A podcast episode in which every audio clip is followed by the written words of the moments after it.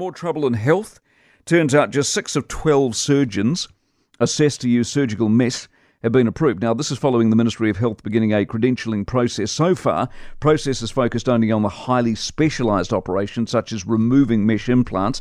The clinical lead for gynecology at Wellington Hospital, Nick Bedford's with us. Nick, good morning. Yeah, morning, Mike. So, give us some background. So, this, this, for context, came out of an Australian document six years. So, this has been bubbling for a while, right? Yeah, even longer ago than that. Um, questions were being raised uh, way back 2011, even um, in terms of safety of these products. Yep. Uh, the amount of work, this sort of work that's done regularly in New Zealand is what? A lot? Not much? No, uh, I think a fraction now of what it used to be. Um, so after that Australian um, inquiry and a few other um, documents and um, investigations were done, including our own um, Health Select Committee inquiry in about 2014 um, there was a real um, wind down in the number of these products, but there are still some that are used um, and I think probably do have a place.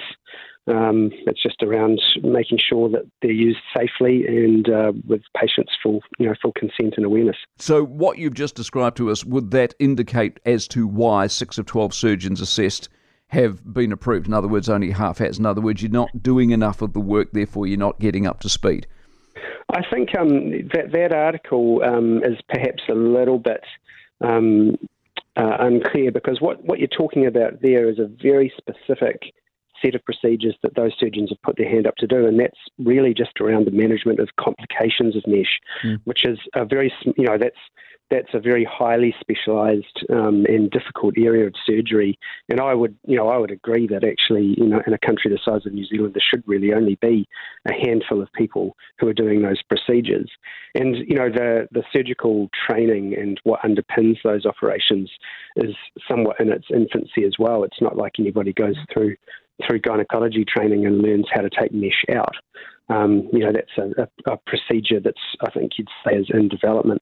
Um, whereas, you know, for the for the general public, probably what you're thinking of is, you know, if I go along to see my gynecologist to talk about having an operation for incontinence or prolapse, um, how can I know that they are up to speed with the procedures that they're recommending? Mm. And those aren't the procedures that are talked about in this first round of credentialing.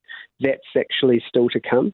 So I think that's, um, you know, the, the, the way that that's worded suggests that only half of people you know, we're, we're up to up to speed for mesh procedures. That's not quite true. It was only on this very specific set of procedures.